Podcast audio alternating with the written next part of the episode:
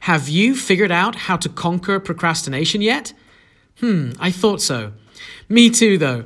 So I'd like to share some ideas coming up.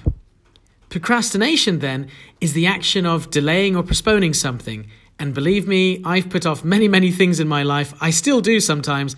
Everyone has. We all do it. And we'll continue to procrastinate for millions of years to come. Even on a daily basis, the best of us procrastinate. It's just human nature, right? Unfortunately, though, it's also the silent killer in us. So let me explain how to minimize the effects of procrastination by asking you a question. If today was your last day on earth, how would people remember you? Did you learn something new today? Did you further hone your skills in something? Did you provide value to someone? Did you live your day feeling that you're creating something great for your future?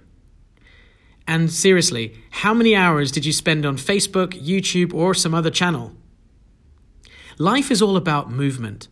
When we stop moving, we die. Procrastination is just the same. It puts our lives on hold. We hit the proverbial pause button and we miss out. And we don't make each day count as it should.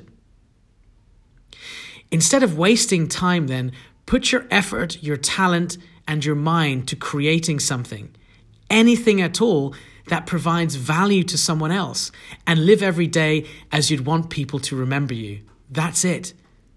Be great.